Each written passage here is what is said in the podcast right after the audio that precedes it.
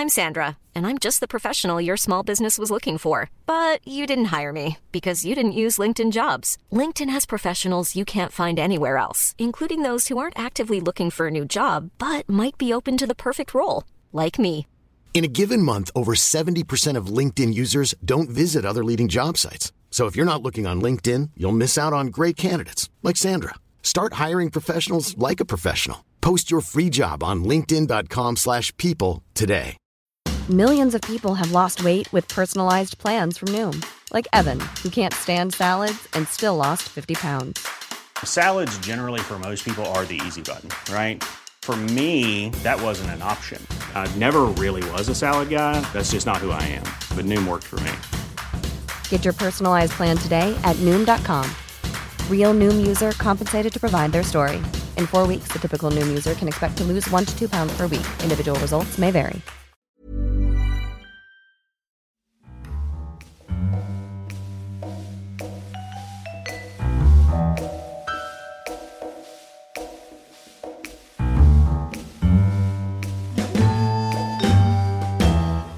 Hello and welcome to the Curzon podcast. On the show this week, we will be discussing David Lowery's Ghost Story, as well as hearing from the writer director David Lowery himself. And not only that, but we also have an extra special guest this week in the form of filmmaker and film critic Charlie Lyne, who drops in to talk to us as well. I'm Sam Howlett, and this week I'm joined by two co hosts, Irene Musumeci. Hello. Hello. And Ryan Hewitt. Hello. Thanks for being here. Thanks for talking to me. Thanks Thank for having you. us. Uh, so, before we get into the main show, uh, what have you guys been watching? Uh, yeah, I could go first. Uh, so this week I watched a documentary called Blank City, which is well, the internet can't quite make its mind up on when this was made. It's any time between 2009 and 2011, but let's go with 2010.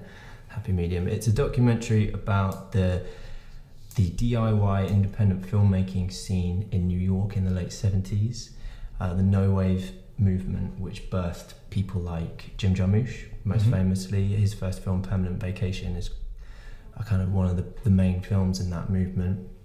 Um, it's about all the, the artists, the collectives, the musicians, and the filmmakers who hung around places like CBGB's and and Max's Kansas City and made films on their own dollar Yeah.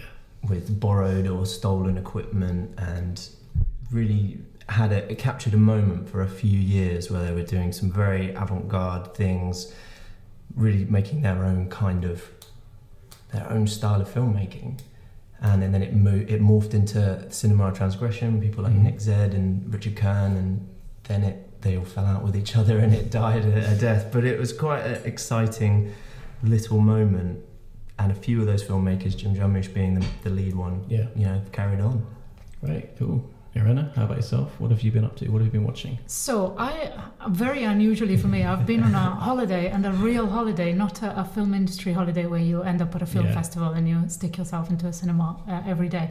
Um, so I've not actually been watching very much, but I have been reading uh, a really cool um, trilogy of books uh, written by Jeff Vandermeer, uh, who is an American uh, sort of sci-fi writer who specializes in a genre called now called the New Weird. Um, and it's very much kind of nature writing meets um, H.P. Lovecraft. Uh, So um, this the, the reason I'm mentioning it is because the trilogy has just been um, adapted by Alex Garland into a film, which will be released Yeah. I think around February uh, March next year. And the first chapter is called Annihilation. And basically, he's cast uh, Natalie Portman as the main character, who plays this kind of um, biologist who goes into an expedition into a space called Area X, presumably off the coast of Florida. And this is an area where some kind of event has happened, which is very complicated to unpack and explain without major spoilers. Okay. But essentially, a place where nature has kind of taken over from man and has developed into this kind of semi alien form of life, and everyone who walks into it is forever changed. Um, and uh, the film will star Oscar Isaac as well. I'm very excited about Mhm. uh, this particular piece of casting. I think he'll he'll do great uh, in a kind of slightly smaller but no less important Yeah. role. So very much excited about that, and it was really nice to rest my eyes for a little bit. Is, will this be Garland's first film since um, Ex Machina? I think so, yeah, which is also very exciting because Yeah. Ex Machina was fantastic. Yeah, you know? great film. definitely, yeah. Yeah. All right. Um, I saw a very strange film on Netflix called Coherence, Okay. which um, is incredibly low key. It's pretty much all set in one house. There's about eight people in it, and it's about um, this sort of group of couples that meet up for like a dinner party while a comet passes over Earth, and then strange stuff begins to happen, like stuff with time, stuff with kind of almost parallel dimensions. But it's all done on an incredibly low budget, and all it, most of it is in fact in one room. Um, and I just thought this is the kind of thing that could only get an audience through Netflix these Right. days because it's so small. It's so hard to explain it to people without spoiling it. It's got no stars, but yeah, I was really impressed by it, about how low key it was and how it got these big sci-fi ideas out there through that. Yeah. Um, yeah, so I highly recommend Coherence, and it had Nicholas Brendon, who you may remember as uh, Xander from Buffy. Oh, And I actually haven't seen him. dates us a bit. Yeah, I haven't seen him in anything for ages, so that was a nice Yeah. surprise. Oh, so this is the week of weird. Yeah. Strange and weird, all three of us. Right, so as I mentioned earlier, our film of the week this week is A Ghost Story, which follows the ghost of a recently deceased man who remains in the house he shared with his wife after his death. Uh, it's David Lowery's first film since his big budget Disney movie Pete's Dragon, and it reunites him with Casey Affleck as the ghost of the title and Rooney Mara as his wife. The film, which was largely shot in secret, uh, premiered at the 2017 Sundance Film Festival, where it became one of the most talked about films at the festival, partly because it chooses to silence its lead actor and hide him under a sheet for the majority of the film, partly because of its unusual aspect ratio and because of a long scene involving chocolate pie. So before we discuss it, here's Jake Cunningham talking to the film's writer and director David Lowery. Okay, so we are delighted to welcome David Lowery, director of A Ghost Story, onto the Curzon Film Podcast. Thanks for having me. Uh, so, David, the, the film that we're talking about today, all around London, in the magazines, in the tube, across the country, people are all being confronted by this image of a ghost in a white sheet. Now, was that image uh, and shape the starting point of this film for you? It was indeed. That image actually predates the movie. I've been wanting to make a movie with a ghost in a bedsheet for a very long time and just waiting for the right movie to utilize it. So uh, this was that movie, but I've been, it's an image that has been, uh, been on my mind for a while. Okay, and uh, was so is it a, like a, a Halloween outfit for you that kind of just distorted and turned into something that could be a bit more than just a ghost in a sheet? Exactly. I love the idea of taking this image, which is universally understood to represent a ghost, and letting it actually be a ghost. We usually see, we, we there's usually like an intermediary uh, interpretation, which is you, you look at it and think, oh, that's someone dressed up as a ghost. And if you remove the dressed up as from that, you know, understanding, you're left with a really interesting representation of an actual phantom and of an actual spirit of someone who has, you know, left left uh, left their life behind. And I really wanted to see if we could imbue this Halloween costume with uh, with something that felt truly supernatural. And I think that's it. It's more supernatural than anything else because it made me think like directors like Guillermo del Toro will take a ghost and repurpose it and reimagine it to and reverse the horror onto the the human characters. And it's more the the traditional horror figure that we might identify with in something like Pan's Labyrinth or Devil's Backbone but it still retains in the horror genre. Now here we're operating with a horror character but completely outside of its genre. Was that a big part of the appeal for you Yeah, I mean, I love the horror genre. It's probably my favorite genre, and I love going to the movies and getting scared. And I love the works of Guillermo del Toro. I love what, how he how he subverts the genre while still participating in it. And I wanted to participate in it as well, but I knew that this movie wasn't a horror film. I wanted to use some of the tropes of horror films and some of the language of horror films, but I wanted to use them for a film that definitely wasn't scary and definitely wasn't a horror film. I've said horror film far too many times in the past sentence, so forgive me for that. But uh, I, I definitely wanted this to be, you know, a provocative movie, but I, I knew it wasn't going to be scary. I knew it was going to be thoughtful and contemplative and, and hopefully emotional and strange and, and unusual, but I knew that, it, you know, there's n- not, no one for a second would ever mistake it for an actual horror film. And so at the, at the center of the film, we've got the ghost, uh, Casey Affleck, his wife, Rooney Mara, and to me, the third character and almost the subject of the film is the house as well. Could you tell me how that came into it? I mean, I love making movies about abandoned houses. this, is, this is probably my this is my third one, uh, and pr- particularly old abandoned houses in Texas. So it's a it's a touchstone for me and something I keep returning to. And indeed, it, it is sort of the third character in the film. It's the uh, it's the thing our character can't let go of.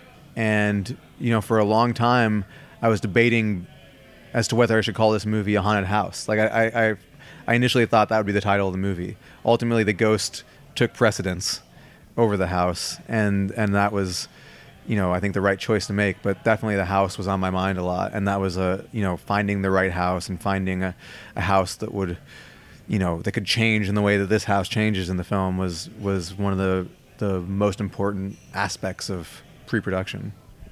And it's it's the film's full of a lot of kind of lovely cinephilic talking points like oh it's, it's actually a ghost story but it's just a white sheet or the aspect ratio and the round and it's shot on film so before you started shooting it did you imagine that this the aspect ratio of the film would be this talking point as well no i did not think anyone would ever really have much to say about that because i felt that the the costume would overwhelm the conversation. So i'm excited that people are, are excited by the aspect ratio. That's really great because i love that aspect ratio and and I'm glad that that folks are picking up on it. I also knew that you know this is an unusual movie and it's a little bit off the beaten path, and I felt that if we, you know, from frame one presented the audience with an image that was slightly unusual, as that aspect ratio is nowadays, uh, it would clue people into the fact that this movie is going to be a little bit off the beaten path. So I thought it would be helpful in that regard, but I didn't realize it would become a talking point, and I'm glad that it has.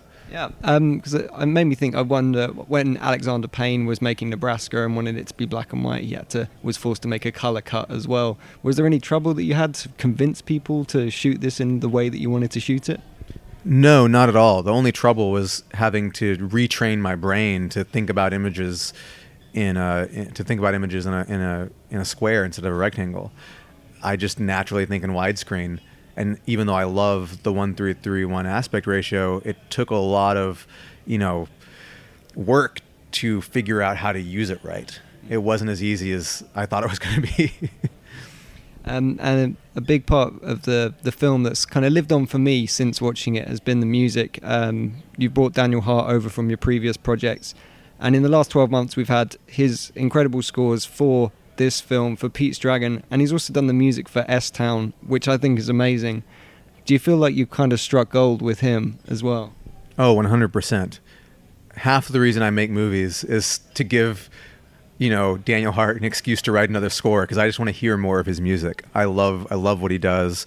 Um, he grew up with my producing partner Toby Halbrooks, and Toby introduced me to him when I needed music for my very first film, Saint Nick and he's done every film I've made since then, and I can't imagine doing any project without him. I feel he, you know, I, I get the movie two thirds of the way to the finish line, and he he brings it home, and, and I'm happy to let him do it because what he does is absolutely amazing. And there's there's a recurring song in the film. I get overwhelmed with the location, cinematography, the set. Knowing that Casey Affleck's character was a musician, I kind of got it in my head that he would be kind of making war on drugs, Bruce Springsteen-y, Americana songs and this is quite different. Could you tell us about that song and where the where the tone and sound of that came from? I mean, the tone and sound came from Daniel because he wrote that song for his band, and it was going to be the you know the, the lead single on their next record, which is coming out soon, and, and it will be on that record.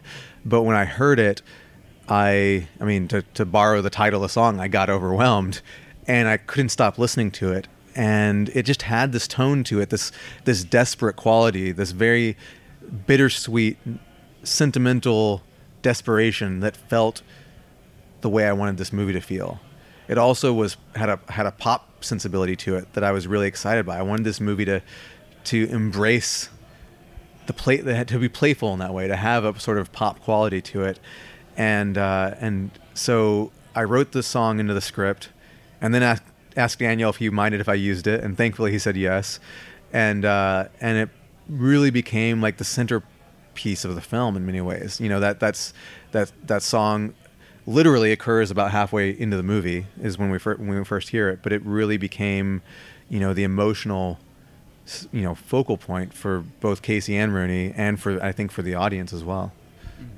And uh, you mentioned Rooney there. So I imagine you've been asked a lot about the pie scene, uh, in which Rooney eats a whole pie during one unbroken take before exiting to another room. Uh, it's extraordinary. She's extraordinary in it. But I wanted to ask you who's pulling focus at the end of the scene because they must have nerves of steel. Uh, Justin Scheit, our our first assistant camera, was pulling focus there, and uh, and what can I say? He nailed it. he just nailed it. We didn't, you know, he he knew the he knew to follow her to the bathroom when she she ran off uh, off screen, and and uh, we didn't talk about it. He just did it, and it was perfect. And he's a great AC, so. Yep. Um, I mean, I, I don't think I could handle that watching someone. You know, you can only do one take at this, and you can only get one shot, and just nailing it like that. And what what was the mood like on set during that scene? Have everyone just just kind of witnessing that? Do you you imagine you feel like this is special to be part of this?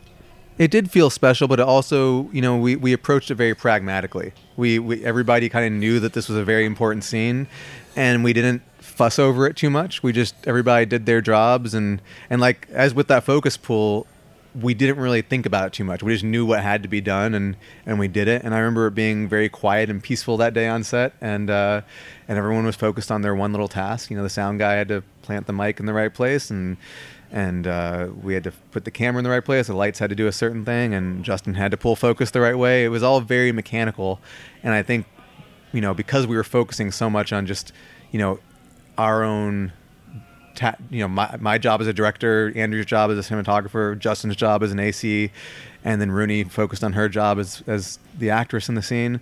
We all just you know brought our best to that moment and and didn't overstep our bounds. That we didn't overthink things we didn't fuss over it and and as a result it was a very you know simple scene to achieve but we knew that there was a lot of weight on it. You know we knew that it was an important scene that we had to get it right but we didn't overthink. We didn't we didn't stress about that. And lastly, uh, news recently broke about Strange Angel, which sounds uh, interesting to say the least. Uh, for those listeners who don't know about Jack Parsons uh, and his story, could you give us a brief synopsis and uh, how you might be involved in that project?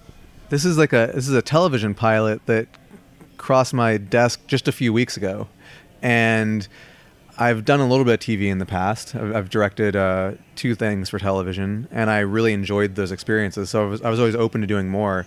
And when I read the script, I couldn't believe that it hadn't already been made into a movie. It's a true story about uh, one of the founders of JPL, one of the fathers of modern rocket science, who also was a member of Aleister Crowley's occult uh, sex rituals in Hollywood back in the 30s and 40s.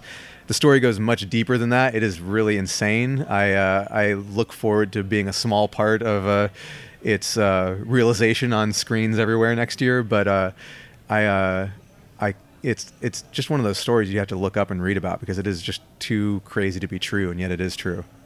Excellent, David Lowery. Thank you so much for joining us. Thank you. It's been a pleasure. So uh, the first thing I asked myself after leaving this film was, have I seen anything like that before? And the only answer I could come up with was no. Uh, what were your guys' first thoughts immediately after watching this film? Well, I think it's a film of. It, it feels very original uh, Yeah. in terms of the story. When you talk when we talk about the vibe and the tone of the film, I think there are some parallels we can draw between David Gordon Green's work, his early work in particular, and Terrence Malick is someone who keeps coming up. It has uh, quite a lofty quality to it that is reminiscent of Malick's work. Although I think that A Ghost Story and David Lowery is a bit more humble than, than Malick, who projects a certain wisdom, whereas Lowery seems like he's exploring ideas. He's not quite sure Yeah. what the truth is, but he's he's willing to put his neck on the line and say what he thinks might be going on in the world. Yeah, that's funny because our job basically entails finding films that are similar to the film that we're discussing and thinking about how they performed and how we're gonna uh, talk about them for our audiences. So we, we always have to do this kind of um, little uh, comparative analysis. Which films were you reminded of? And for me, again, yes, it was very much David Gordon Green and Terrence Malick, but also uh, my my two kind of references for this were Personal Shopper, which is obviously another Yeah, ghost story, definitely. although very very different in its treatment of ghosts and also in its genre. Uh, or genres, so shall we say, because Personal Shopper is really kind of going in lots of different directions, uh, and who knows what the genre of a ghost story is. Um, and also for me, um, there was kind of a, a reminiscence somewhere, although these are two wildly different titles, but Upstream Color is a title that came to mind, you know, the work of Shane Carruth. And this kind of sort of different idea about the weird and how to represent the weird, but I, I also uh, a very much a kind of Sundancey indie aesthetic Yeah. that Yeah. runs through a ghost story. And he, um, David Lowery actually edited uh, Upstream Colour, so there's definitely a connection there. Definitely. stylistic crossover. Um, yeah, there are certain parts of it that slightly reminded me in a really bizarre way of Beetlejuice. In that it's like because it's kind of Yes, hang on, hear me out. haunted Only- house. It is kind of haunted house, but a different look at haunted house, like from the other side. So from the point of view of the ghost, um, and this whole thing of the bed sheet is used in Beetlejuice quite a lot as well. And I mean, this what this film does really brilliantly is use it's that iconic image that we're so familiar with, and it's almost a comedic figure now. The Yeah. ghost with two eye holes, and uses that to create something with actual meaning and sadness and grief. Um, and I think that's something that is at the heart of any ghost narrative. This idea of something that can't let go, something that's lost, and something that needs to find some sort of meaning in order to move on. Um, did you find that in the film? This these kind of themes, and how do they sort of present themselves to you? Absolutely. I think it what you're talking about about moving on, about letting go of things, finding finding peace with your situation, I think is ultimately what it's about. It's about the tagline is it's all about time, I Mm. think, and it's kind of it's about patience. It's about being able to grieve and deal with heartache and loneliness. And I'm sure everybody has you know you've been dumped or you've been the dumper or you've lost someone under tragic circumstances you can't engineer or rush a recovery Yeah. it happens when it happens and then maybe there's a moment when suddenly you get that release and you didn't even see it coming you just realize you're okay now and i Mm. think that the arc of the story is building towards that Sure. What- don't want to go into spoiler what's territory but Yeah, Yeah. what's unusual though is how much a ghost story is really about the ghost because usually Yeah. all of this stuff Yeah. affects the living and there are so many films that kind of look at the process of of grieving from the point of view of the living personal shopper being one of them which is very much Yeah. looking at the the iteration of grief as a kind of psychological disturbance almost that rep- kind of appears as a paranormal uh, effect. Whereas here you are empathizing completely with this character who has no facial expression uh, doesn't talk. So we are in a way spared the Casey Affleck uh, whiny voice much as we like that whiny voice in certain films Yeah. such as the assassination of Jesse James Yeah. of which we are both huge fans uh, but it, really it's um, it's it's a story that's told from the point of view of a character who's not emoting or expressing anything and Yeah. yet is incredibly expressive yeah thanks to a combination of the framing the the pacing of the storytelling just this kind of odd beat choices about camera angles Yeah. and how the movement of this ghost is so just striking and unusual I, yeah, I completely agree, especially what you're saying about how expressive it is and how a lot of the time we talk about performances and we say things like it's in the eyes. Mm. And we think about recently Dunkirk with Tom Hardy, and all we really see is his eyes. yeah Whereas in the ghost story, you're just looking at two hollow black spaces, but onto that, you're able to project so many emotions because of the way they frame things, like you say, the way things are paced, the expressive movements that they give to the ghost, and that she brings. For me, there was also something about the blankness of the the sheet. You know, it, you have this kind of comedy moment when he gets up for the first time, if we're allowed spoilers, Yeah. and you think, what? and then it becomes completely acceptable, and you sort of really do project something onto this blank sheet, and it's it's very much like the process of watching cinema. You're watching things projected onto Yeah. a, a blank sheet and a blank Yeah, canvas. That's very and you're nice. really just going to buy into this concept and follow it. And for me, that also connected with the idea of the empty house, which is something that, for some reason, I personally find really moving. I really love going into empty houses, abandoned houses, uh, all these kinds of, you know, slightly creepy places, looking for whatever is left of the people who were there before. And I think this film absolutely nails this kind of desire to haunt a place or desire to discover what it is that is there when there's nothing there. Um, so to me, it was just incredibly moving and really powerful. I should also say that I saw this film about three months ago and I haven't rewatched it since. And I have to absolutely confess that there hasn't been a day that I haven't thought about it. I woke up uh, in the middle of the night, the night after watching it, thinking, absolutely convinced that there was something watching me as I was asleep. And I can't tell you, you know, getting up to go to the loo in the middle of the night has become a whole new experience. and it's slightly terrifying, but slightly comforting in a way. Yeah. Because, yeah, because it, it's for the most part it's a non-threatening yeah, entity, isn't absolutely. it? Yeah, definitely. It's yeah, it's not a ghost you're particularly scared of. It's kind of almost a nice thought that these people are still around. And Yeah. Yeah. I mean, we've we spoke. We, sp- yeah, we throw up a few films there which use ghosts in them, and they're often used as figures of horror, Mm. ways to create fear. But I think ghosts can equally be ways to create comfort. Yeah. And Yes. this kind of does that as well. Um, and you mentioned there the whole thing of the empty house, and at times it felt like he was more connected to the house than he was to Rooney Mara's character Yeah. in a way.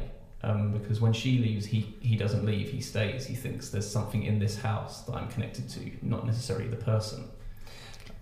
She's left a message in the house. Yeah. hasn't she? To me, that's that's really important.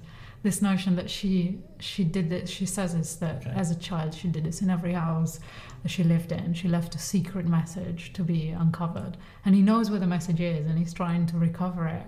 And are we allowed spoilers? Are we allowed to say what happens? Uh, Because uh, well, if if that message is recovered, what happens? Mm, you know, okay, yeah. is the the key.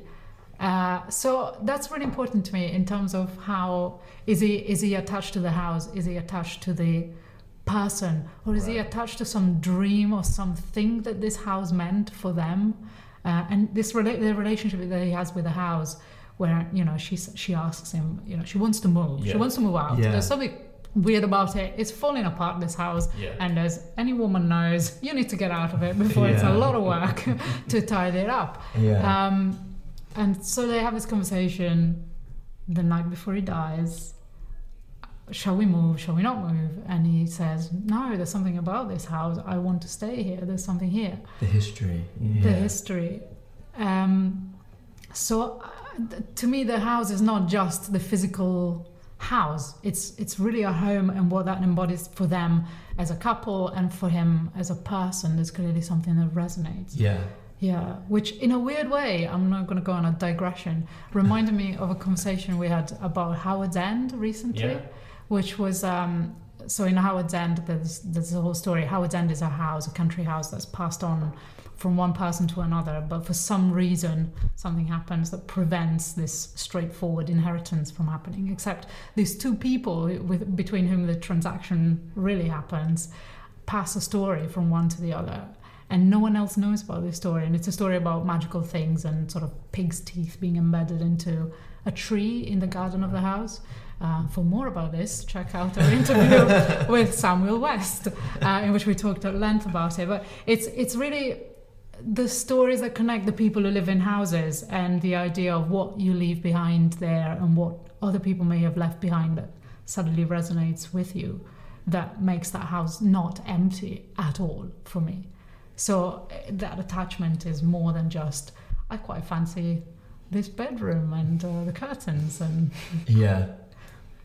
Um, uh, David Lowery did a Q&A at the end of the screening that I saw, and he said, in this film, no one owns anything. People, some, some of the characters assume ownership, but the house is an example of that, where Casey stays there, he feels it is his home, but other people intrude on it. And ultimately, he has no say in whether it survives beyond the runtime of the film. equally, the same thing is true of Rooney Mara's character. He feels a bond with her, but she has to leave him. She has to move on, and it's about feeling ownership over these things in our life that we don't actually have any kind of bond or any anything that can't be broken. I and that's where I um, excuse me, and that's where I saw the connection with the um, the aspect ratio actually. Right. That he's kind of so the film we should say has this bizarre aspect ratio where it's very that It- ratio. it's a sort of academy, Yeah. Academy um, ratio. ratio- sort of academy because Okay. it has these rounded corners. Yeah. Uh, it's a little bit. So what- yeah, it's like a there's a square with rounded corners Yeah. essentially, right? what's Yeah. that Instagram filter called? Is it called bird something bird? it was like that's what it reminded me of. There's a, there's Yeah. I have a friend who is completely obsessed with just taking Instagram Right, pictures okay. with this frame. so I have it very Okay. clear in my mind. Yeah. Um, Sorry. So yeah, well, uh, Jake's gonna be talking to Charlie Lyne about this in more detail later on. But for me, it was about boxing someone in and about someone's space being um, pushed towards their body, and so uh, Mm. the ghost feels like he has to be boxed in. He has to be connected to this. Like a, a house is essentially a box. You know, he feels like he has to be. He has to stay within the confines of this box, and he's connected to this box. That's what I thought the aspect ratio was there for. Mm. So what happens when the box is removed? Aha. Uh, Aha. Uh, that's just how I interpreted it. How did you guys interpret the uh, the meaning behind the aspect ratio? Like, what did you think it meant? Well, I was. Hmm, I we we were asking ourselves this question, and we we've discussed it quite a few times. And Yeah.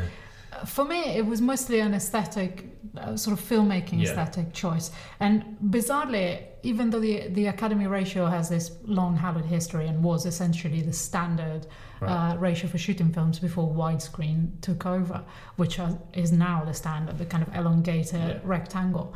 Um, the, the film doesn't really harken back to Academy ratio films. It doesn't do the job that Meek's Cutoff, for example, does, which is a, a recent uh, uh, example of a film Yeah. shot in, in Academy ratio, which is a Western that's really trying to go back to the Western genre and disrupt it in a very significant way, but from within its visual limitations.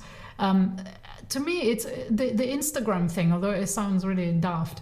Um, it, there is some significance in there. There is, you know, if you think about it, Instagram is kind of a way to photograph something that's very present and it's a very contemporary aesthetic, which applies this filter of Yeah. old to photographs to give them this kind of depth of historical uh, profundity and meaning, um, which can be extremely synthetic and artificial. But at the same time, I think it's it's really trying to do the job of the film to say something quite complex about timelessness and mm, about the passing yeah. of time and how that connects with nostalgia. Now, all of these are very, very big words, and I don't have, I'm afraid, a unifying theory of why I think this film is shot in this ratio. But that's that's kind of the space where I found myself thinking that it, there's something. For example, the film doesn't really rely on contemporary technology to tell the story. Uh, it's very difficult to tell what time period it's actually set in because, as we were saying, there are characters who look like they're from the 70s, Yeah. and yet go to Shoreditch these days, and you'll see people who look like they've been shipped in from a from a time traveling spacecraft. Um, so it feels very contemporary, and in that contemporary uh, aspiration to try and make a kind of timeless cinema, try and dislodge something from the specifics of a time period. So yeah, there you go. what do you think? I, I agree with you. I think it is ultimately an aesthetic choice. I think it's it, the film feels thoroughly contemporary. It feels like it is made in the year that it is made, it, the way that it observes life. But everyone who lives in it and exists either looks like they're from another time or the house is very it's a lo-fi life we were saying. Mm. there doesn't feel like there's much technology in the house. It's a suburban property in texas. It doesn't have the backdrop of, of a metropolis anywhere. So it feels completely timeless. And it is this maybe it's this harkening back for a simpler way of life that all these nostalgic filters on Instagram Mm. try and capture when really it's all just a lot of contemporary sound. But then the music in the piece in the, is quite modern. It's very disruptive and electronic and Yeah. kind Yeah. of abrasive in places, although it becomes very tender during the lyrics. But Very Bon Iver. yeah, yeah. Yeah. I think nostalgia is a good word to put on this film, um, and yeah, particularly in relation to this idea of being attached to a house. Did you guys see um, 99 Homes with Michael Yeah. Shannon? Yes. There's a quote, And Michael Andrew Shannon. Yeah, yeah. he has a quote, something like, "Don't get attached to houses; they're just boxes." yeah. Mm. I think that idea is Very good. Yeah, to this yeah. as well. But they're not. Yeah. They're not. Yeah. They're, they're boxes with stories in them. they're, you know, they're, they're, they're not. And I think this, this is a very contemporary and very kind of capitalist way of looking at houses. And of course, 99 Yeah. Homes is a film that really takes Yeah. capitalism to town Absolutely. and really tears it apart. yeah. Uh, it's you know houses in this film and in so many films are just so much more than the kind of the property the property ladder the thing that you Mm. sell to get a bigger one and that's um, that's something that makes it particularly affecting i think Um, so yeah, as I mentioned in the introduction, there a lot of people are talking about this pie scene. Um, Yes. What did you guys make of that? Because I found it, I've actually found it quite really difficult to watch, and especially the sound quite excruciating. Did you guys the the same fork effect? on glass? The fork on glass and the sort of the munching The swallowing. going. Oh yeah. There was a lot. Of, was just a lot of that. Sorry, if sorry everyone listening. I don't remember right, Martin did that. let us not use the words gag reflex this is the Curzon podcast after all But it- and it went on. It goes on for so long, and Yeah. it just, I just, yeah, it's difficult to watch. What did you guys think? is it really a chocolate pie It's a chocolate pie, yeah. Oh, it's a I vegan thought- chocolate It's a vegan pie. chocolate it's a pie, vegan yeah. chocolate pie. I Yeah. thought it was a pumpkin pie, which we even look like more ick inducing. Yeah. Imagine Yeah. eating a whole pumpkin pie, and I love Yeah. pumpkin pie. Yeah. Yeah, But with um, no cream. with no cream. yeah. Not a fan of cream. I just I leave the cream. I love a, slice of pumpkin pie. I, I was convinced it was pumpkin pie because of the kind of Halloweeny Ah, right. type, uh, you know, references. Um, it felt it felt to me very true to life. I, I have had moments in my life uh, where if you don't want to think about anything, you just kind of stuff your face, which is not a very uh, healthy Eating thing to emotions. encourage. Please, kids at home, do not do this. it's very bad for you. Um, but it just, um, I think it's meant to be excruciating to watch. It's meant to be one of those moments where you're also made to think, has she actually fed herself for the past few days? Yeah. Um, I've, I've had very little experience of funerals and death in my life, but when my grandfather died in southern Italy, um, there's, a, there's kind of a rule you're not allowed to cook in the house of the Right. deceased.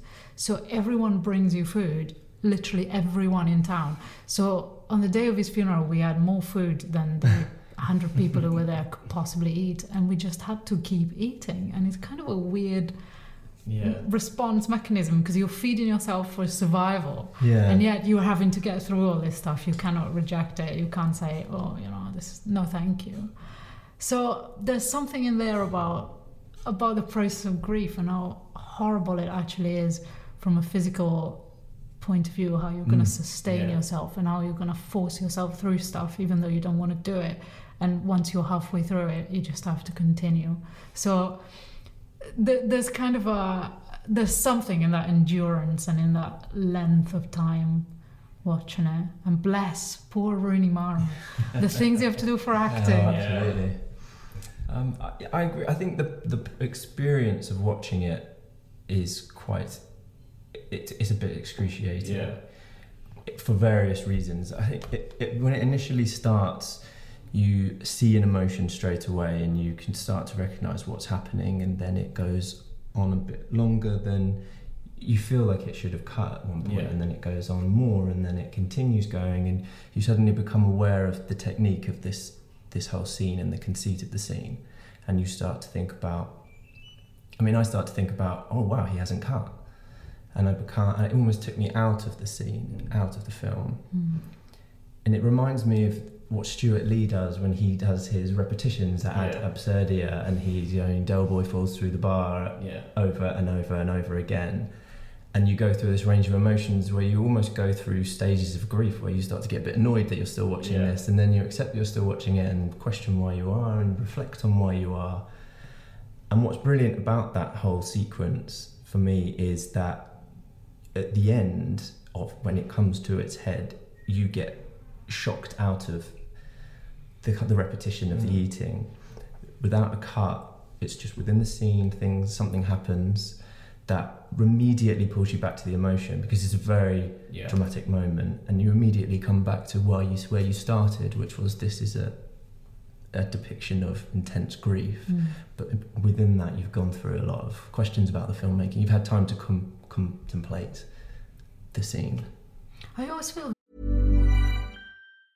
A lot can happen in three years, like a chatbot may be your new best friend. But what won't change? Needing health insurance. United Healthcare Tri Term Medical Plans, underwritten by Golden Rule Insurance Company, offer flexible, budget friendly coverage that lasts nearly three years in some states. Learn more at uh1.com. Hiring for your small business? If you're not looking for professionals on LinkedIn, you're looking in the wrong place. That's like looking for your car keys in a fish tank. LinkedIn helps you hire professionals you can't find anywhere else, even those who aren't actively searching for a new job but might be open to the perfect role. In a given month, over 70% of LinkedIn users don't even visit other leading job sites. So start looking in the right place. With LinkedIn, you can hire professionals like a professional. Post your free job on linkedin.com/people slash people today. very ambivalent when you can observe the filmmaking so clearly. Mm. That there's something about the tyranny of the long take, you know, knowing Mm. that you're gonna subject someone to a fixed camera thing for 10 minutes. yeah And I, I utterly love it as a big fan of Paul Thomas Anderson, uh, who is a, a master of the, the long take. And there's a lot of long takes in this film. Yeah. But to me, it really also connected to this idea of um, both the frame and what are you looking at when you're looking at something that is a kind of fixed frame. Um, and, and there's real mastery in focusing where the viewer's attention goes and making sure that there's something going on in every corner of that frame Yeah. even when it seems that there's very little going on because there's there's very subtle work happening with lighting i can think of you know a lot of kind of fixed camera shots or for example the um the the which is not a fixed camera shot but the reveal of the accident is absolutely Yeah. stunning Yeah. um, and, and very arresting and unusual. Uh, you know, I've I've never seen a film that kind of pulls back from the the shocking moment and gives you another one in a completely different way. Um, you know, uh, so that it's it's quite it's quite a difficult experience to sit and watch a filmmaker work as well as watching what Yeah. the Yeah. narrative of the film is trying to do. But that, that to me is a moment where I get really excited. That moment where I'm kind of working through Yeah. it and really trying to figure out what am I looking at? How is it made? Why is it made like this? And what is it telling me? Yeah. And it's it's just wonderful when all of these things sublimate together in the same scene. which it exactly does in this scene. It, The scene really pays off Mm. when it goes full circle back to Yeah. those original emotions. I think it's Yeah. a very, very good scene, but quite an experience to sit through. Absolutely, yeah. And there's another um, part of the film as well which does something really interesting with sound, and that's you mentioned earlier that she's hidden a note in this wall. Yeah. The scratching of his like fingers through the cloth, getting the note out. I found that for some reason, as well, just really sort of scraped into my ear when I was watching it. Um, That's that's a lot like upstream color. Do you remember that kind of sound that runs Yeah. through upstream color, which is very distressing? And uh, yeah, the, the scratchy. Yeah. It's. Do you? I, I live in an old Victorian house, and there's always these little noises, Yeah. and you think, huh, who? What is making this? There's this kind of you know, repeated things that keep happening, and you can't quite Yeah. work out. It's such a quiet film in general Yeah. that any sound like that just becomes immediately Yeah. pronounced. And there are there are long passages where you feel like you're plunged into silence. There might be some some atmospheric hmm. murmurings, but it's a very quiet, largely dialogue-free film, and those sounds, like you say, really Yeah. stand out. They, they also really embody the ghost. yeah. in that it's not just an ethereal presence which you could figure out you know is someone's projection or something no it's it's absolutely real it's completely real and you can hear it and you can see it the fact that you Mm. continue to see it and not many characters not many characters are able to see him so we we talked about this earlier there's there's the sequence with the um little boy Yeah.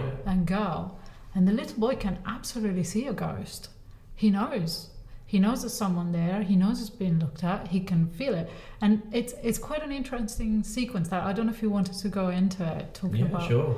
how at that point is is the point where uh, Casey Affleck's character goes by the name of C Hmm. or just Ghost uh, turns into one of those you know Yeah. properly Poltergeist. yeah, Yeah. folktale haunting poltergeist ghost goes absolutely berserk smashes things up and clearly does it because he wants to get rid of these people Yeah. there's something that really great with him um, but that relationship with the little boy was was a really revelatory moment for me because it's it really told me this is this is real it's Yeah. uh, it's absolutely true I think yeah, I think on one hand you can see the ghost as like you know metaphorical and allegor- allegorical for many things we've been talking about, but ultimately there is a ghost in this Yeah. film, um, which is kind of nice to see that it, it goes goes for this uh, theme with sincerity, without irony.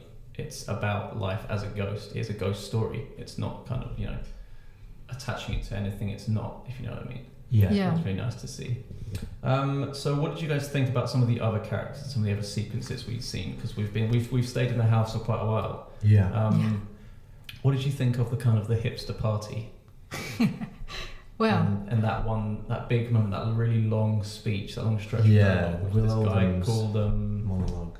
is he he's credited as the prognosticator. Yes.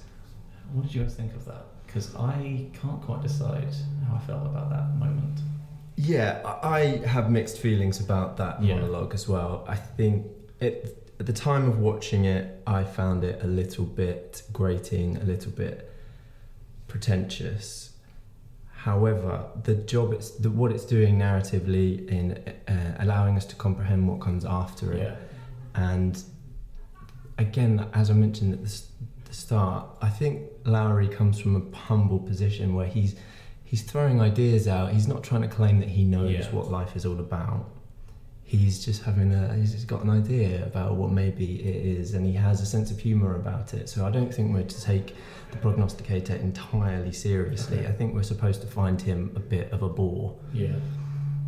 but the way that he is almost prophesizing what's going to come next, Mm.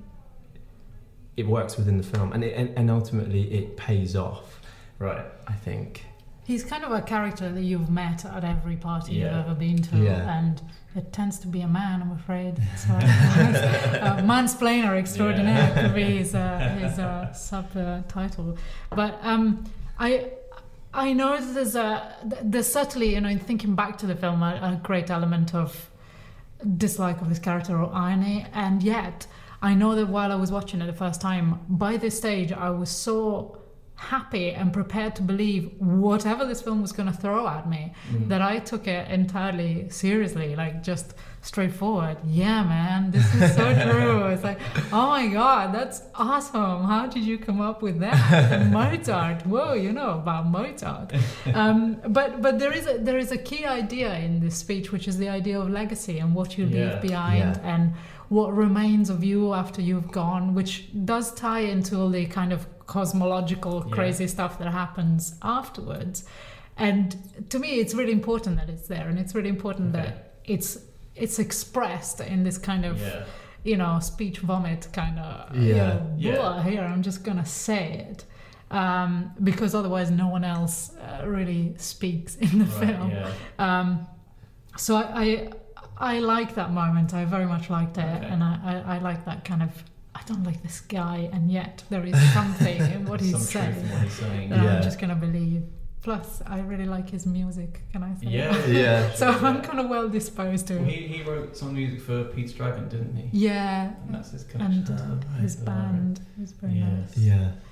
Yeah, it, it felt slightly uh, like um, someone telling me instead of showing me Mm. at times. And I Mhm. felt the film shows you so much so well Yeah. Yeah. that maybe it didn't need that, but like you say, may, maybe it did. Maybe and we just needed that little bit of clarity there. Uh, also at that party is Kesha. Yeah. Yeah, Didn't clock her. I Neither don't remember. I. I had to, I'll be honest, I had to look that up. it's a ghost Yeah. performance. Absolutely, yeah. 'Cause She's, that she she's was- called Spirit Girl. is Yeah, and I thought that that meant she was the ghost next door. That's what I thought as But well. that's David Lowery. That's David Yeah. Lowery, yeah. I thought that ghost was female. Some Yeah. gender stereotype in there, but Because of the floral sheet. Yeah. possibly. Okay, so uh, before we move on to our second interview, do you guys have any final thoughts on uh, a ghost story? Um, I think it's a terrific film. It really stays with you for a very, very long time, and it's very cheesy to use the word haunting, but it, it Yeah. really does Yeah. um, have a very profound effect on you if you're happy to buy into it. And uh, yeah, I think everyone should see it, and uh, it's great, and I can't wait to see it again. Uh, I agree. I think while it is quite a melancholic film and there are characters that have like a fierce cynicism to them, Yeah. ultimately you end up with a very optimistic Yeah. finale and it stays with you as a very positive film. Life affirming. Yeah. It's, it's kind In of a depth. hopeful ending in a way. Absolutely. Yeah, I really, really liked this film a lot. And like I said at the beginning, I can't think I've ever seen anything quite like it. And as you said, it, it stays with you for a long time. So there we go. Uh, but as promised, we do have a second interview for you this week. So Charlie Lyne is a British film critic and filmmaker, perhaps most well known for his documentaries Beyond Clueless and Fear Itself. Uh, one of his most recent shorts, Fish Story, is available on the Guardian's website. And he's just released a new film about aspect ratios titled Frames and Containers. Uh, so who better to discuss a ghost story's unusual choice of aspect ratio than Charlie Lyne? So without further ado, here is Jake Cunningham talking to Charlie Lyne himself.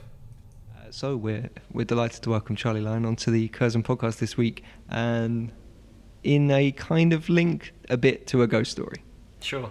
Uh, so it Thank is. you for having me. Yeah, well, thank you for coming on. Um, so it's no coincidence that Charlie's with us for this episode uh, for a ghost story because Ghost Story is presented in an, I would say unusual, but maybe unusual for 2017 aspect ratio.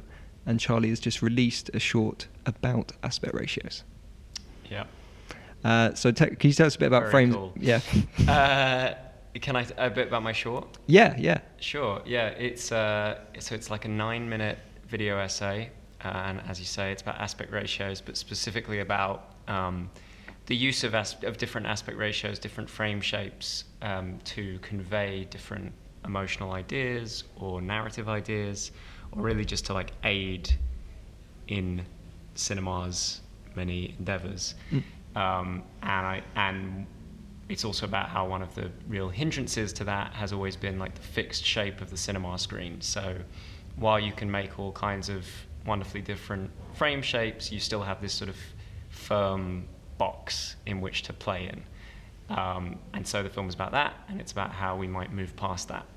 like with a ghost story in Dunkirk, people are talking about the way films are being presented, and people might think, listening to this, that this is maybe what your film is about. But this goes back a hundred years when it's still an issue then. Sure, yeah. I mean, the, the inspiration for the video is uh, an essay called The Dynamic Square that Sergei Eisenstein wrote in 1931, um, but could have been written today. Mm. Like, he, he is essentially arguing for um, the ability of cinema to have all kinds of different frame shapes, but what he specifically wants is uh, a tall image, um, which obviously now he would have in a million smartphone videos, um, and you know he would be on the, I think the right side of history, advocating for that as an exciting new form, rather than the people who go like, turn it round, turn Yeah. it round, do it landscape. Um, so yeah, this is like a, a very old problem and dilemma, and in fact, I think one that people were almost more willing to address at that point when cinema was in its infancy um, than they are now, when we've got used to the idea that like wide images mean prestige and mean uh, like a respectable form of cinema. Um, and if anything, yeah, like you're right that stuff like, especially something like Dunkirk, which obviously Christopher Nolan is one of the proponents of like the, you know, uh, worship form of cinema going where you have to see it in a certain way and you have to see it with other people and you have to do this and you have to do that. And yet, even that, you know, in seeking to use the IMAX format with its incredible resolution and all this stuff, he has found himself using a, you know, kind of squatter frame, almost, I think it is almost 4 3, Yeah. isn't it? Maybe it is literally. Um, so I think that even you know in its own way that that kind of helpfully illustrates that you know prestigious filmmaking doesn't just mean wide, wide, wide. Yeah. So when you started, or when you kind of showed this film, you said it's for nerds. Um, but I think when you watch it, nerd or not, it is just it's kind of making people think about the way that their media is being presented to them as well, and the, the shapes that that come in. Yeah, I think uh, like one of the most uh, gratifying things having it online has been the few people who've replied to me and said like, I am actively disinterested in aspect ratios, but you made me care for nine minutes. Yeah. Um, and that's amazing, and that's very nice to hear. Um, I think what hopefully people will take from the film as well is that like you can, as I do, obsess over these things and learn the minutiae of every little technical detail of the various film formats and aspect ratios and so on. But the point is actually how they inform your viewing experience and how they allow us to have like a flexible, fluid relationship Mm. with cinema in all kinds of different spaces and on all kinds of different screens. And I think that's the bit that, that has that is applicable to you know everyone's lives who, Mm. who has any kind of relationship with with movies um, rather than you know like a, a, pedantic knowledge of, of exactly how they work. Um, so hopefully yeah it gets people thinking about the way they watch films and how they interact with them. And also hopefully stands as a bit of a rebuke to the idea that there is like a right and a wrong way. Mm. um, I think that is going to become increasingly futile a claim, um, especially you know when the right way becomes you know the kind of 15 perforation 70 millimeter vaunted IMAX experience that Christopher Nolan might advocate, which is really wonderful if like me you live in London and can Mm. go to the IMAX and can afford the 17 pound 50 ticket price. Um, not so great if your nearest IMAX is a five hour drive away. Yeah.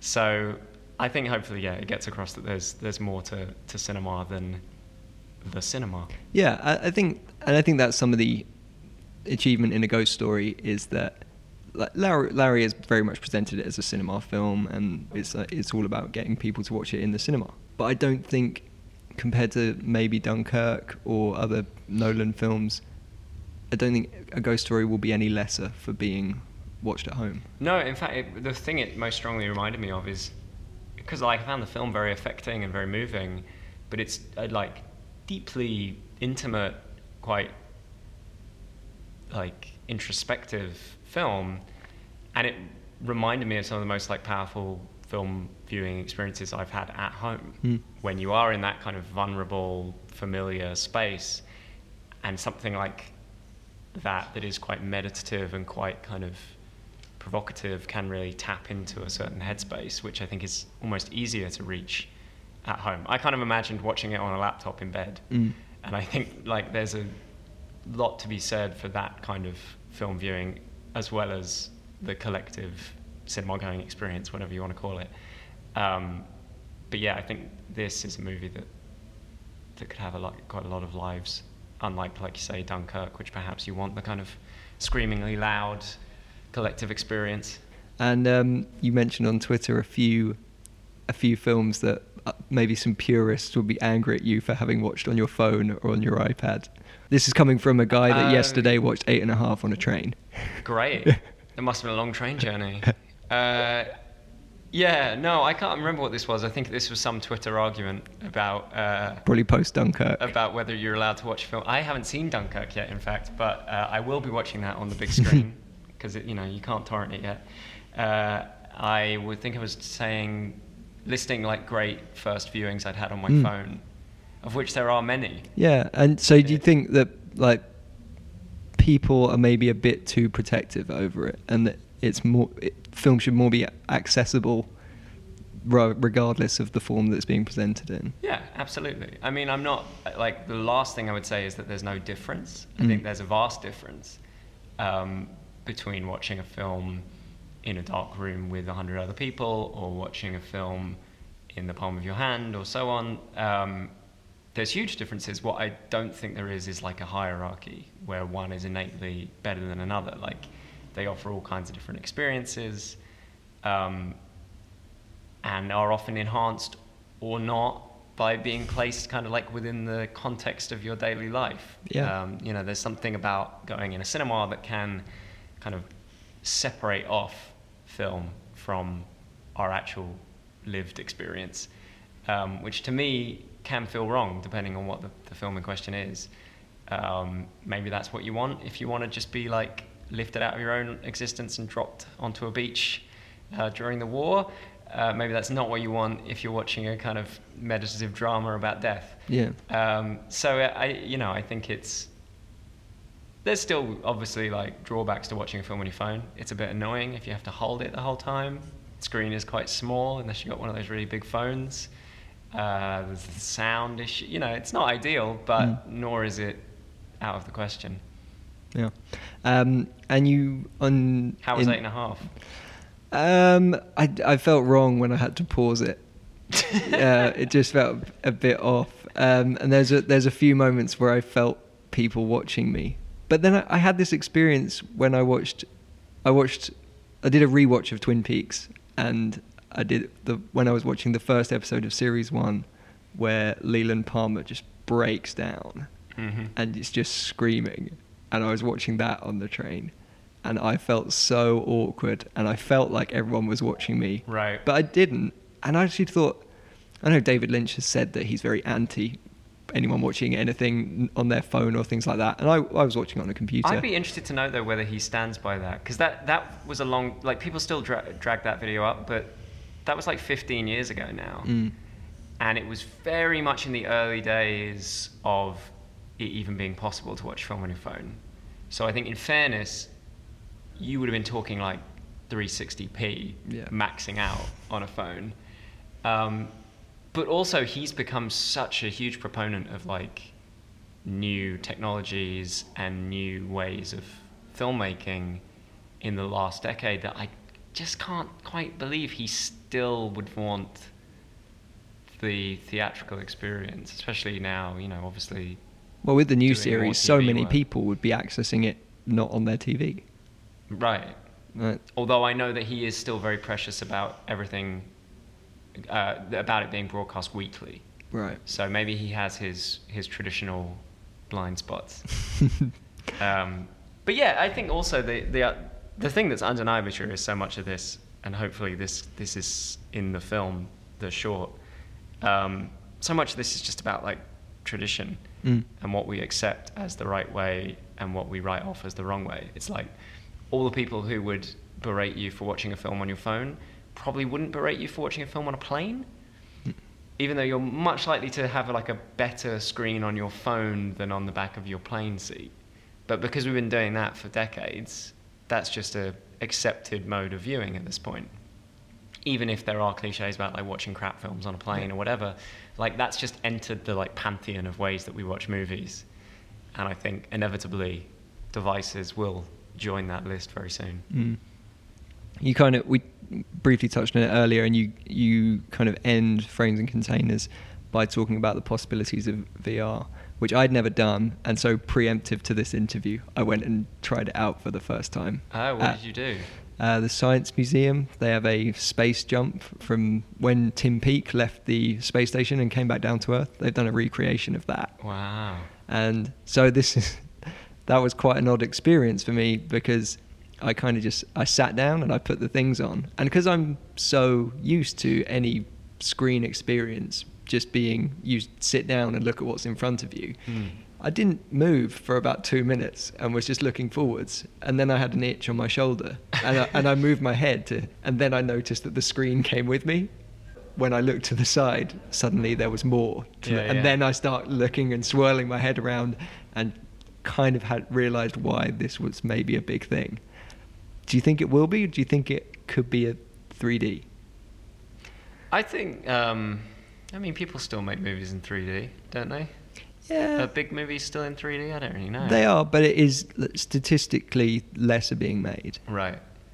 Yeah, I don't know. I mean, I think certainly like supply is outstripping demand for now, um, and there's a huge amount of investment going into something that no one really outside Yeah. of like an incredibly small uh, audience of techie people are using. But I can't see it not being adopted, at least in some quarters. I think what seems to be the disagreement is like over what's going to be the prevalent form of it. So, like, is it going to be 360 video, like it sounds like you were Mm. watching, where presumably you couldn't have any like control? No, it was just sat down, in that yeah. universe. Or, as a lot of people I know are pushing much more towards, is like everything is going to be interactive. So it's much more about like, you know, your your agency over the narrative as it unfolds. That appeals less to me. I don't know why. Maybe I'm stuck in my ways. Um, or yeah, the, the kind of version that I talk about in the film is is more the idea that it's freeing us entirely from from the idea of like a, a screen shape Or any kind of constraint. So I think it's very freeing in that sense. And you know, certainly I can imagine like something as simple as putting on a VR headset and watching a ghost story just sort of like floating in front of you in its little postcard frame Yeah. being an incredibly satisfying way to do that. Yeah. Oh, that would be great. Wouldn't even leave, need to leave the comfort of your home. Yeah. Oh, not not I'm an expert in VR, but that sounds brilliant. Yeah, unfortunately, I don't think that's where like the big VR money is Yeah. going. Is just like making like quite a nice little viewing experience for indie films, but certainly that's always going to be there. Yeah. And we've talked a bit about the internet, and it's been key in helping people, myself included, uh, watch a lot of films that we wouldn't normally have access to and watching them on various devices. Um, and I would think with your work, particularly starting with Beyond Clueless, access to the internet has been pretty important. Yeah, absolutely. So, uh, Beyond Clueless, um, if people aren't familiar with it, is a essay film about teen movies. It's an hour and a half long, and it's built entirely from existing teen movies, kind of collaged together to kind of deconstruct and analyze that genre.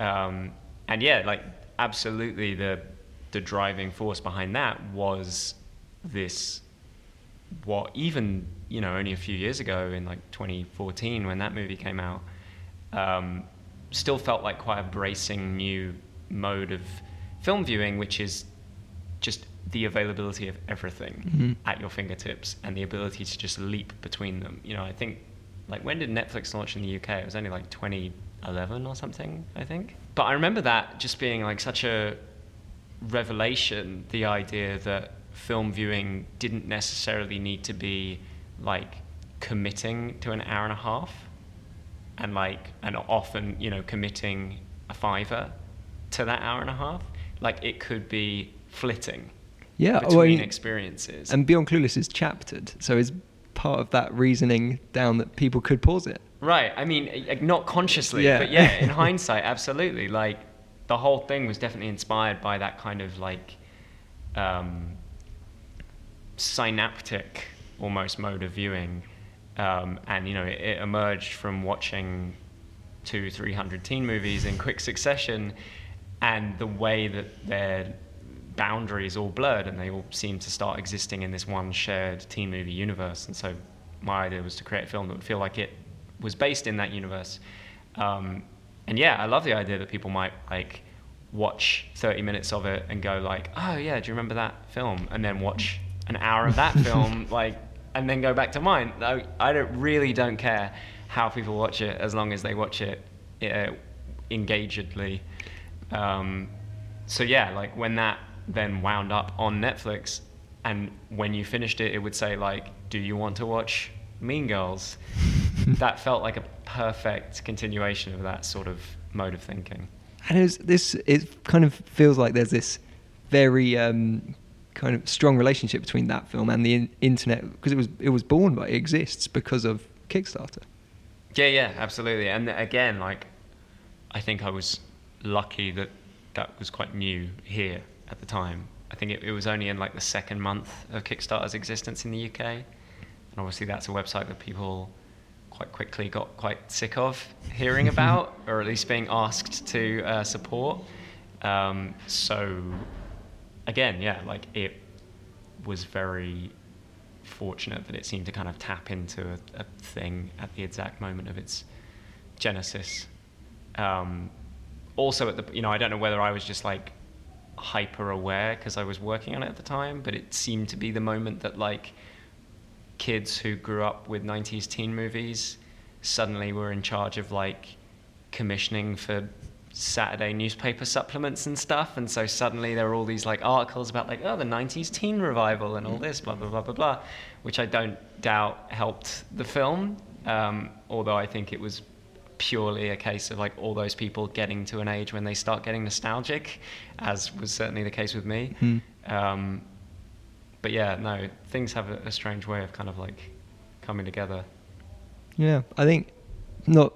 Uh, like since then, uh, in the last few years, we've seen an explosion of these essay films, whether that's short film or long long form, on the internet. People like Nerdwriter, Tony Zhou, Kogonada.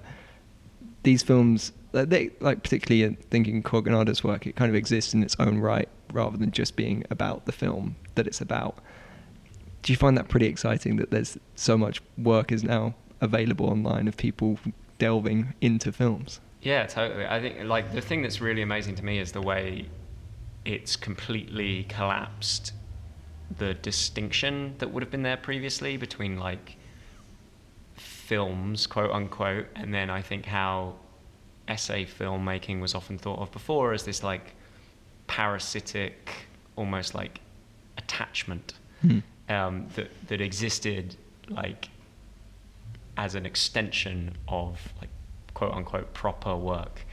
Um, and like you say, like you watch something that Kogonada has made that's maybe a 10 minute film about a film that you've never seen.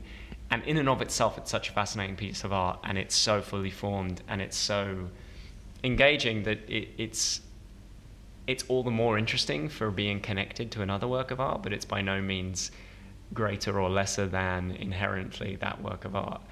Um, Like with Beyond Clueless, I have not seen. No one could have. Yeah, That's the thing. Like, Yeah, and it's so, it, but it works completely works, and I'm not like I'm. Uh, yeah, it's so enjoyable, but that's not for necessarily getting it all. and I think what's really nice is like I'm still I still have some of these like hang-ups definitely where like you know frames and containers the aspect ratio thing it's like a 9 minute film I put it on the internet I have to f- like force myself to call it a film.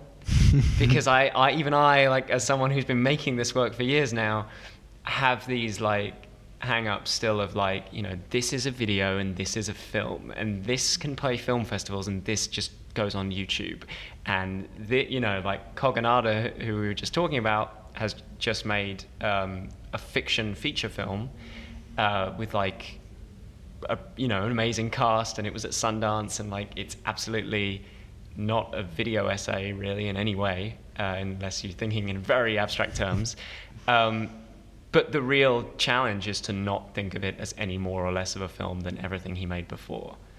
And I very much like as a point of principle believe that to be the case but I still sometimes have to like push myself to actually go down that road I'm really excited about Columbus. Kogonada's film is probably one of my most anticipated for the year, and I still haven't got word of when it's going to be out in the UK.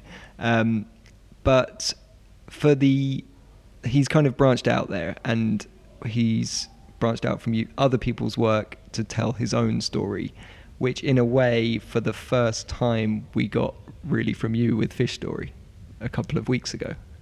Yeah, that's that's probably true. Well, it's like well, it's not really my story. No, is, that's is true. the thing though. It, uh, I'm still sort of cannibalizing. um, yeah, the film is a, a short uh, documentary um, in which a friend of mine called Caspar Salmon tells the story of uh, his grandmother, Mrs. Salmon, uh, supposedly being invited to this gathering in Wales in the 1980s, at which her and a bunch of other fish surnamed people were kind of um, con- you know congratulated on their names and given uh, the fish of their name um, and so the film is half him telling that story and then half me investigating Yeah, because I think you whether or not it's true at the start of the film, it's you getting him to tell the story again. So it's it sounds like you've heard this a lot of times. Yeah, well, it was like he made the mistake of telling it me once, and then I couldn't let it lie. Like if I ever introduced him to someone new, it would be like, "This is Caspar. Caspar, tell the fish story."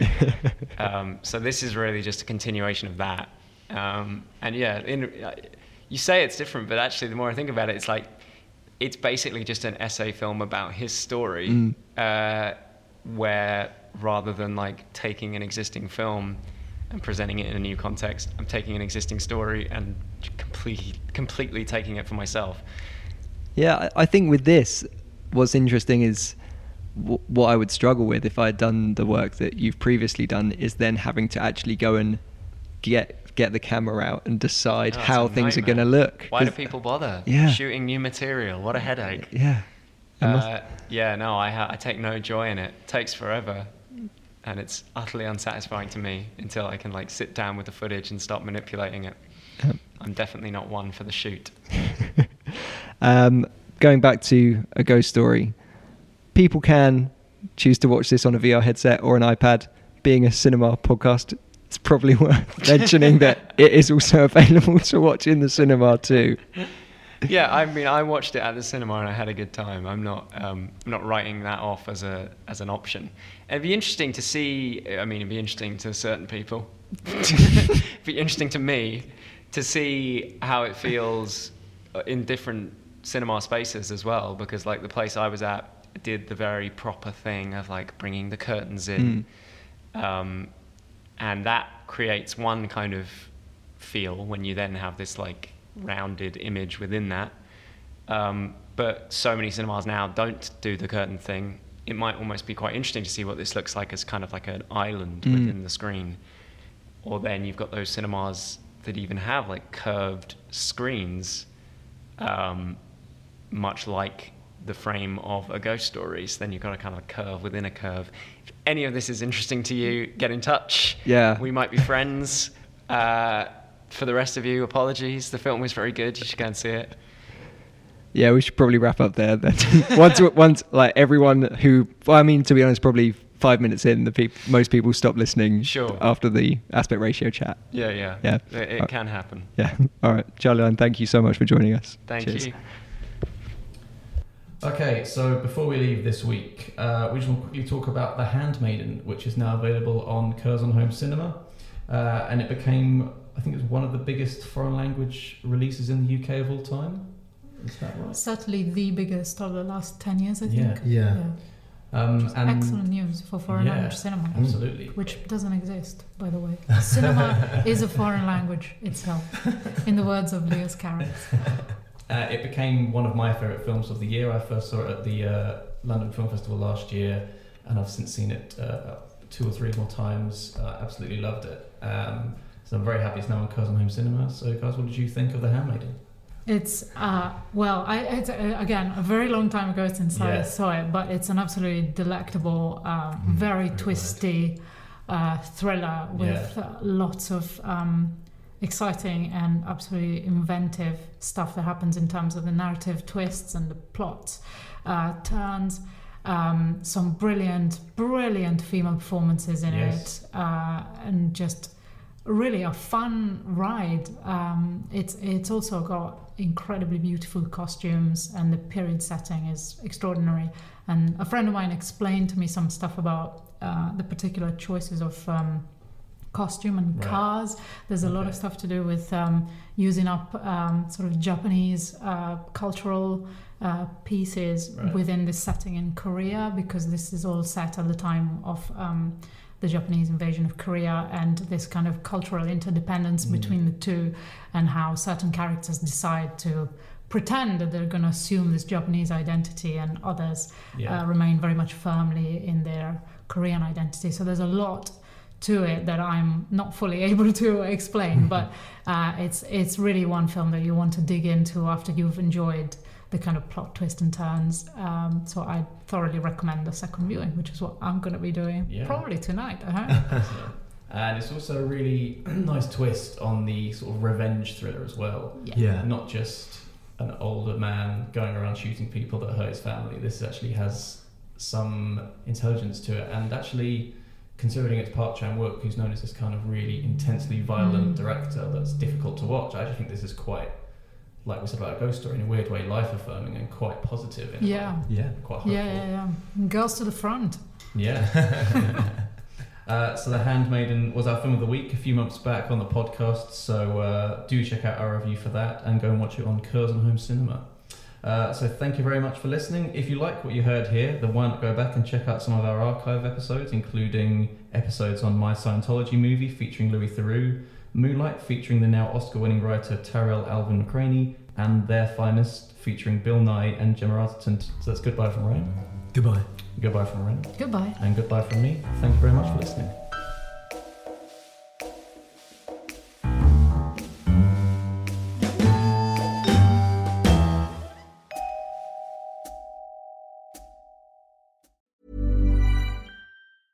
Even when we're on a budget, we still deserve nice things. Quince is a place to scoop up stunning high-end goods for 50 to 80% less than similar brands. They have buttery soft cashmere sweaters starting at $50, luxurious Italian leather bags, and so much more. Plus, Quince only works with factories that use safe, ethical, and responsible manufacturing. Get the high-end goods you'll love without the high price tag with Quince. Go to quince.com slash style for free shipping and 365-day returns.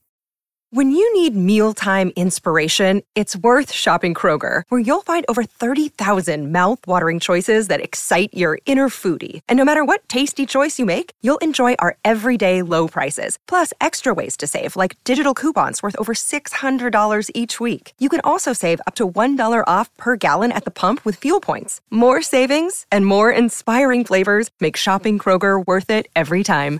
Kroger, fresh for everyone. Fuel restrictions apply.